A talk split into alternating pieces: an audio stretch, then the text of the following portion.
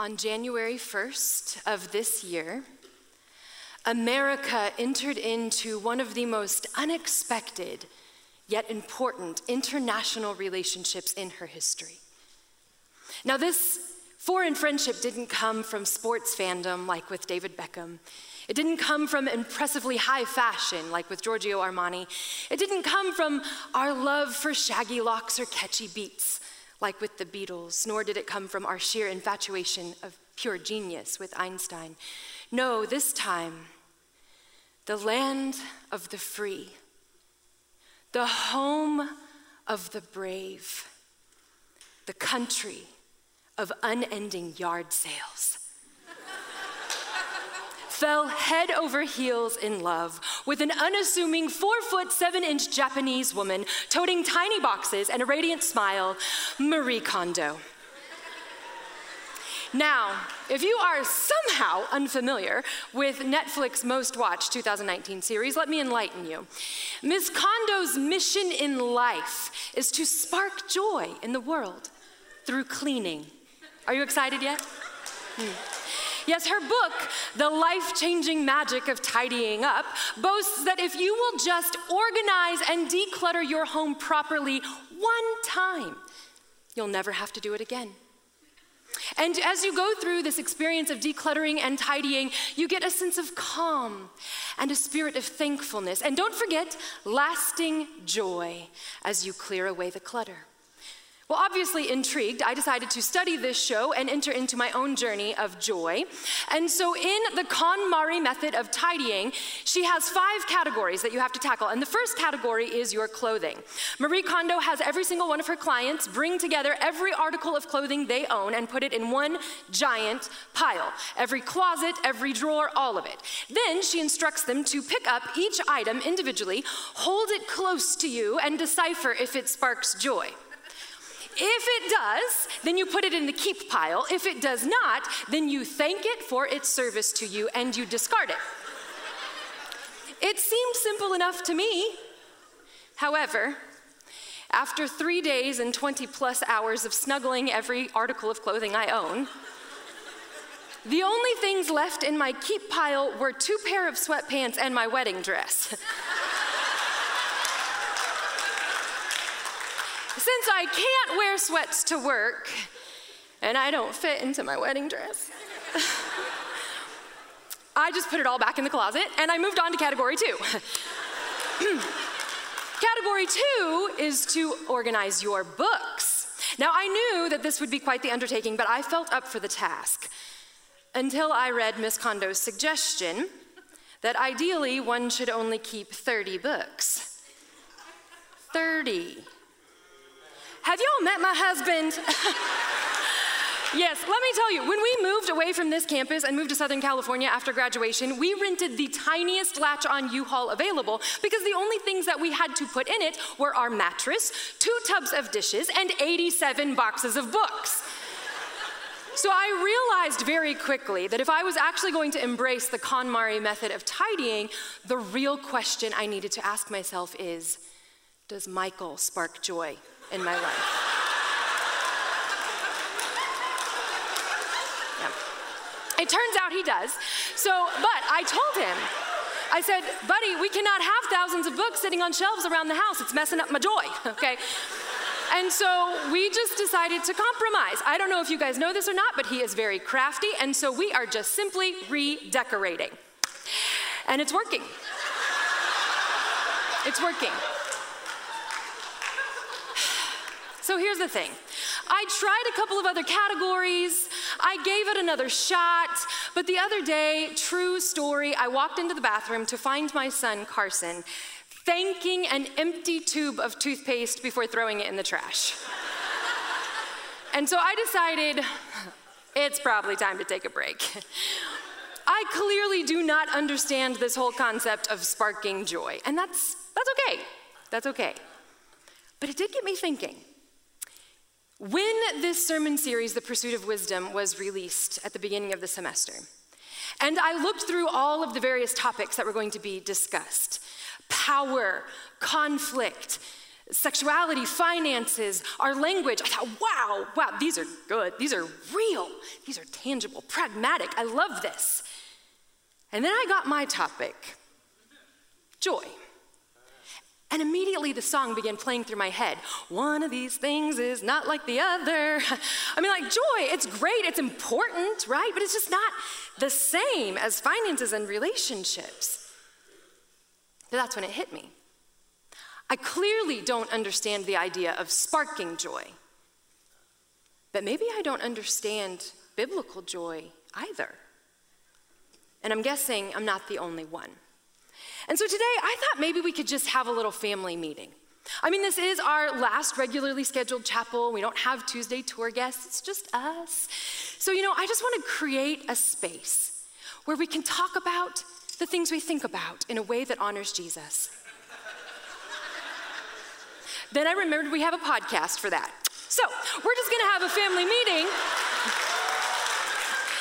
we're just going to have a family meeting where we talk about joy and the way that I want to do that is I thought maybe we could just debunk some myths. So I have three myths, three misunderstandings about joy that I think any number of us might have come in here with today. But my hope is that after studying some scripture and hearing the stories of people right here in our own family, maybe we can leave here with some truths instead. So I think the first logical question that you have to ask yourself is what is joy, right? I mean, what is it? The problem is, is that the typical answer that comes to mind is our first myth. Joy? Well, it's a feeling, just like any other feeling. I mean, we're probably all familiar with the six primary emotions. You have anger and sadness, fear and disgust, surprise and joy. We've all seen the Pixar film Inside Out, right? All of the emotions just hanging out together. There's joy, just like all of the rest of them. Or is she? Because if you remember the story, joy is actually kind of their leader. And in fact, when joy goes missing from emotional headquarters, all of the other emotions start to kind of lose it. They don't know what to do, they can't make a rational decision. And what we see at the end of the story is that each feeling, as it is felt, it actually only comes to completion when it's experienced in tandem with joy. See, I don't know whether the filmmakers at Pixar are believers or not, but that's the beauty of science and psychology. They can't help but reflect the Word of God. Because when we see in Scripture, what we see is example after example of feelings flaring up and feelings fading away, but joy, while still very much a feeling, it runs much deeper than all of the others. Joy has a staying power. We see sadness flee in Psalm 30 as the composer writes that his weeping may stay for the night, but joy comes in the morning. And that's echoed in Psalm 126 those who sow with tears will reap with songs of joy. Then the writer of Psalm 94 reveals the temporary state of fearful turmoil. When anxiety was great within me, your consolation brought me great joy. And even in the New Testament, when the women left the tomb after the resurrection, Matthew notes that they were afraid, yet full of joy. Then Psalm 137. It's a song written in a time of exile. The words here are full of pain and humiliation and deep anger. Yet, in the midst of the psalmist's prayer for vengeance, he says, May I myself be punished if I do not remember, if I do not consider Jerusalem my highest joy. So, how does this work, though? I mean, what makes this possible? They're up, they're down, they're here, they're there. Are we sure this is joy or are they just kind of manic? Well, if they are, I am too. Many of you know a little bit about mine and Michael's story, our journey through miscarriage. We've shared parts of our story in different contexts before, but what we usually share is that we lost three babies and it was a very dark time, but now we have two children and it's a very delightful time. We very rarely share the deep despair that we went through during those three years. Because, see, when we lost our first baby, I was deeply, deeply sad. Now, I wasn't a stranger to sadness. Divorce, poverty, cancer, all of these things have touched my life. I'm not a stranger to suffering, no, but this, this sadness was deep. It was personal. I cried every single day for months most days, I could barely get home from work, get inside my door before I would collapse on the floor and just weep And then most of the time, I'd pick myself up just long enough to get to bed, and there I would remain until morning. And about the time that I started to recover from the first loss, we lost our second. And this time I got mad. I was angry at everyone. I was angry at my doctors for not being compassionate enough. I was angry at my own body for not doing what it was supposed to do. I was angry at God for making me sit next to a pregnant teenager at my doctor's appointment. I was mad at a random lady in Target because she had five kids that she could not control. I was mad. And then round three, I became afraid. I was afraid to try again, even when the doctor said, We figured it out, we fixed it. I was afraid if we couldn't have kids, it would ruin our marriage. I was afraid if we did have kids, I'd be a terrible mother. Just this endless cycle of feelings. And then one day, an acquaintance of mine caught me at church and she looked me in the eye and she said, Hey, I just want you to know you can be real with me. I said, What? I don't, what do you mean? She said, Listen, I get it. You're a pastor's wife. You got to put on the show. You got to put on the face. You got to say the line. God's still good. I get it. But hey, this whole joy persona you're putting off, you don't have to do that with me. And immediately I was kind of flooded with all kinds of thoughts. Like, first, I was grateful. This woman really was being compassionate and kind. She was providing a space for me to mourn and to grieve. And let me tell you guys something that's hard to find when you're in leadership in the church. But then I became frustrated. Why did this woman assume that my joy was a fraud? Why did she think that I was a liar? If I was exuding some kind of joyful persona, then it must be true. I have jo- joy. I have joy. And that's when I was astonished by my own admission. I have joy. For the first time in that season in my life, I realized that right there in my sadness, walking through all my anger, sitting beside my despair, was joy. It had been there all along. Joy came through the compassion of my husband. Joy came through the gladness I had for a job I loved. Joy came through faithful friends who gave me hugs and hot meals and decorated my house for Christmas when I had no desire. Joy was a kind word at the right moment and no words in other moments. Joy was presence. It was God's presence. Psalm 16:11 says, "You make known to me the path of life. You fill me with joy in your presence." I always knew that, but I'd forgotten. But now I saw it. I was upright. I was dressed. I was moving forward, and sometimes I was smiling because he was present and he was carrying me through every emotion. No. Joy is not a feeling just like any other feeling. Feelings flare up, feelings fade away, but joy remains. It's constant. And I think Proverbs 3 is really key in getting this. Trust in the Lord with all your heart, not in your own understanding.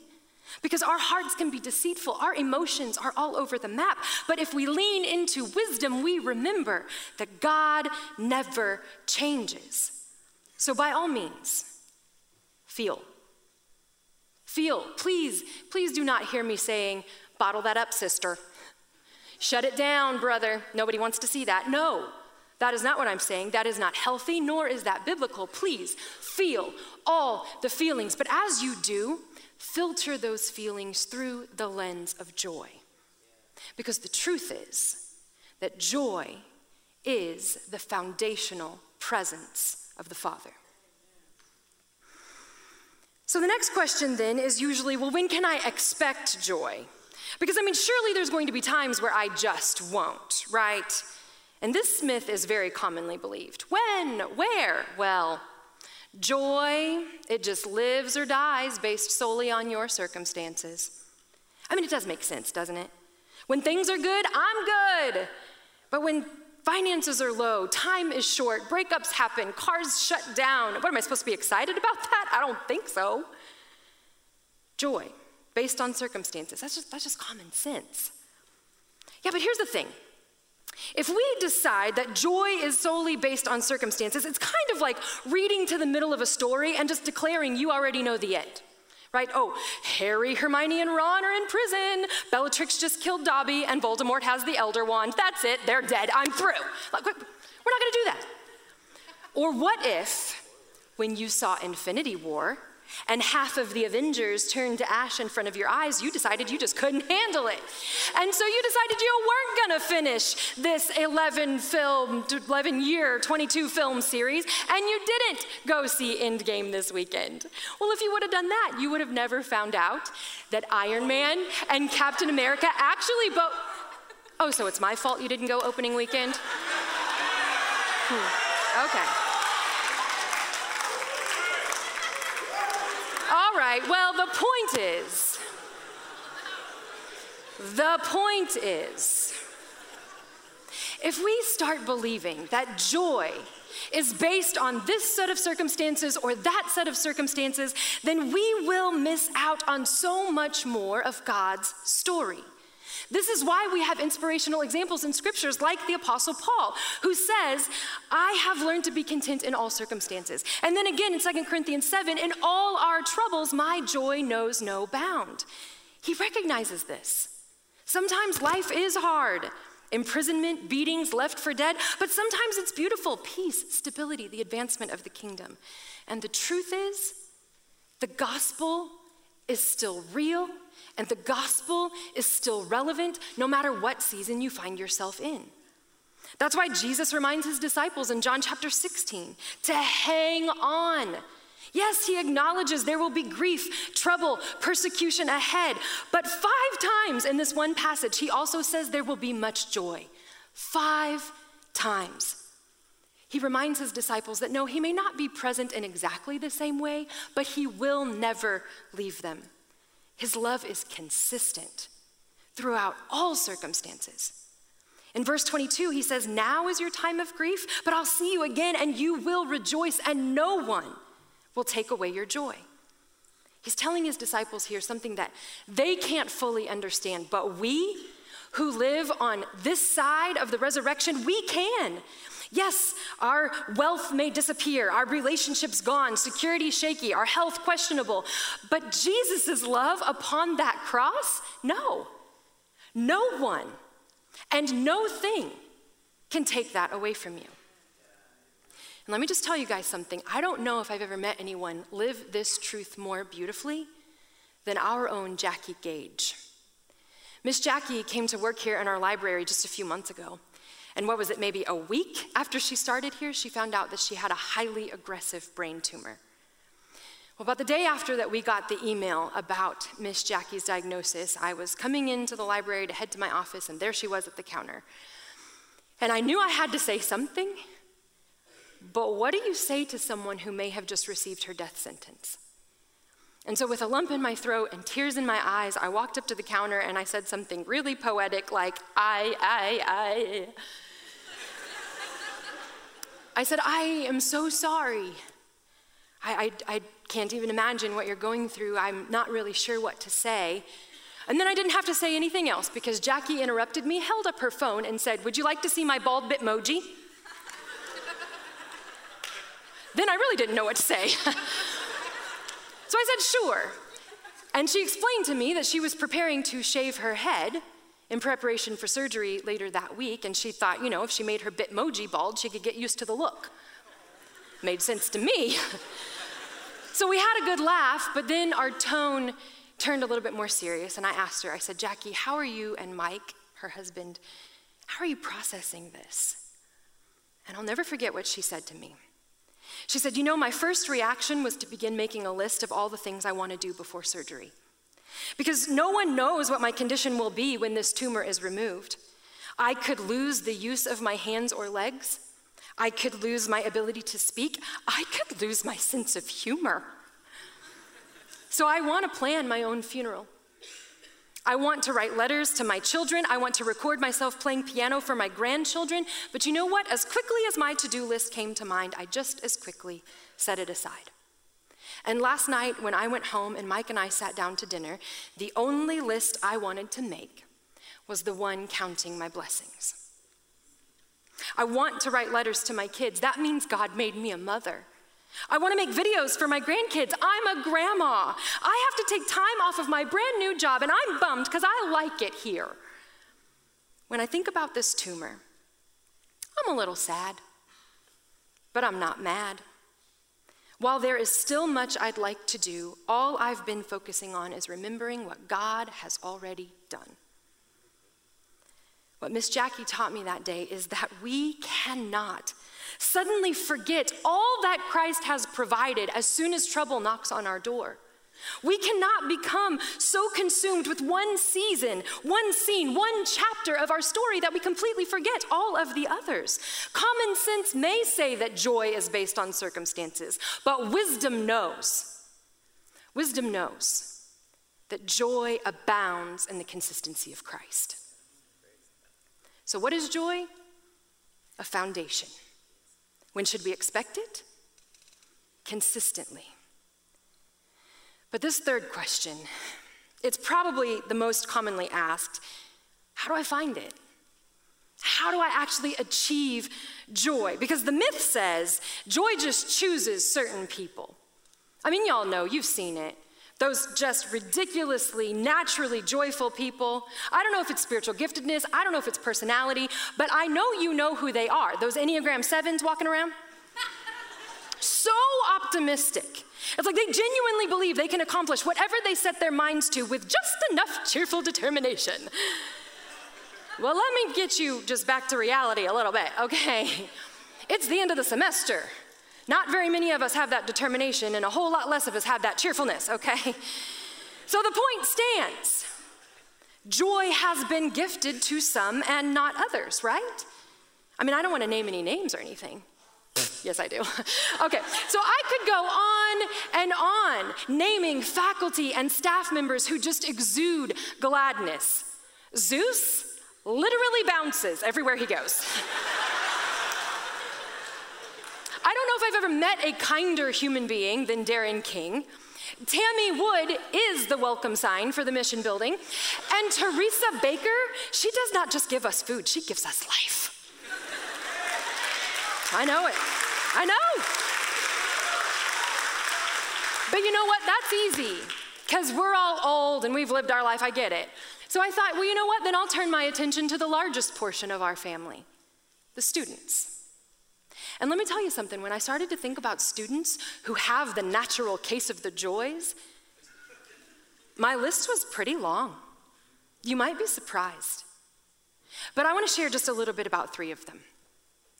So Jacob Smith is in his first year here at Ozark.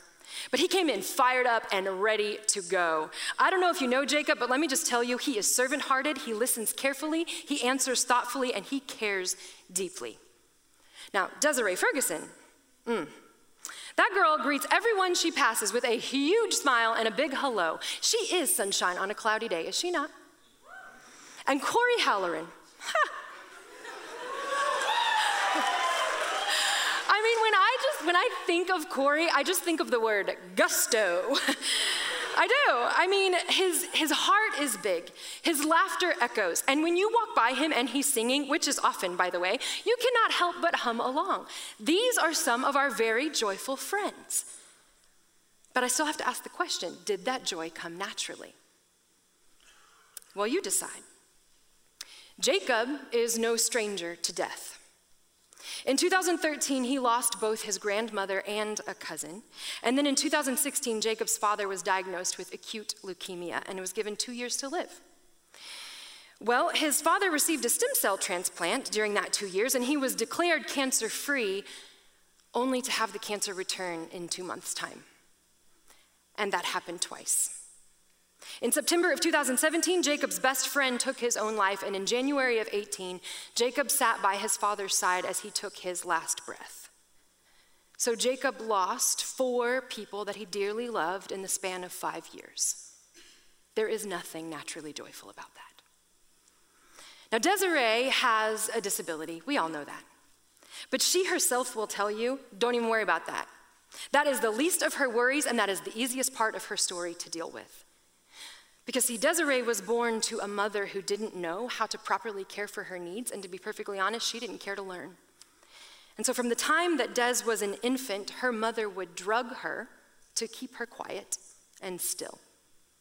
So, her early childhood, she felt the abandonment of emotional and mental pain. But then, as Desiree grew older, her mother began helping herself to Desiree's medication. And so now Desiree felt that physical abandonment as well. But to add insult to injury, during years of Desiree's adolescence, while her mother was helping herself to her meds, her boyfriend was helping himself to Desiree. This is the kind of abandonment that still gives her nightmares. And then there's Corey. Corey actually had a really fortunate childhood.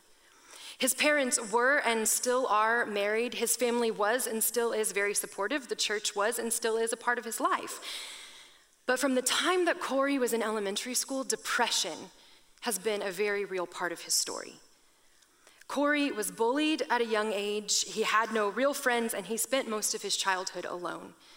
He remembers wearing a lot of different masks to be a whole lot of different kinds of people in a whole lot of different situations. And so, in Corey's mind, no one actually knew him, therefore, no one actually loved him. And that's why middle school was the first time when Corey considered taking his life. But it wasn't the last, because true friendship has been very elusive for Corey. But depression, anxiety, doubt, loneliness, those those are his constant companions. So I'll ask it again. Are these friends of ours joyful? Are they full of joy? Yes, they are. But it's not because they got an extra dose when it was being passed out at creation. So I asked them the secret what is up with this? Because your stories of loss, pain, abuse, fear, anxiety, and abandonment, and the joy that you exude on this campus, they don't match. So what's the story? Well, Jacob said, My dad left an incredible legacy.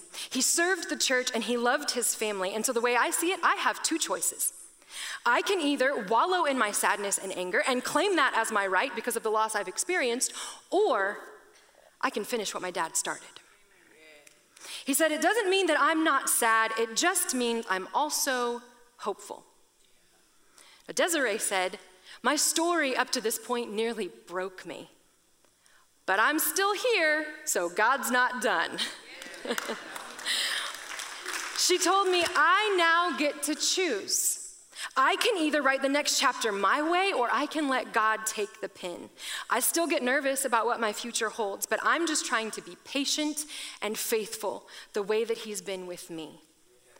And Corey said, I came to a point where I knew something had to change. I was living every single day believing that it was going to be exactly the same as the one before it, and that was leading me into a deep darkness. And so I started acknowledging every day as a gift. I started noticing every breath that I breathe, every cloud in the sky, every flower that I pass. Now, I'm still lonely. That has not changed, but my perspective has. Because I've learned that rejecting joy is a very real death, but choosing joy saved my life.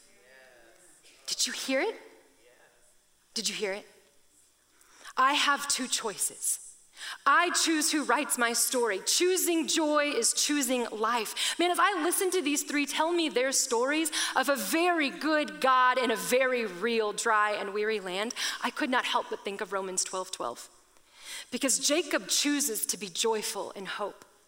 Desiree chooses to be patient in affliction, and Corey chooses faithful prayers of thanksgiving over giving up. And they choose these things every single day. But here's the key they know that the joy they possess is not accessed by their own power, but only by the power of the one who lives inside them.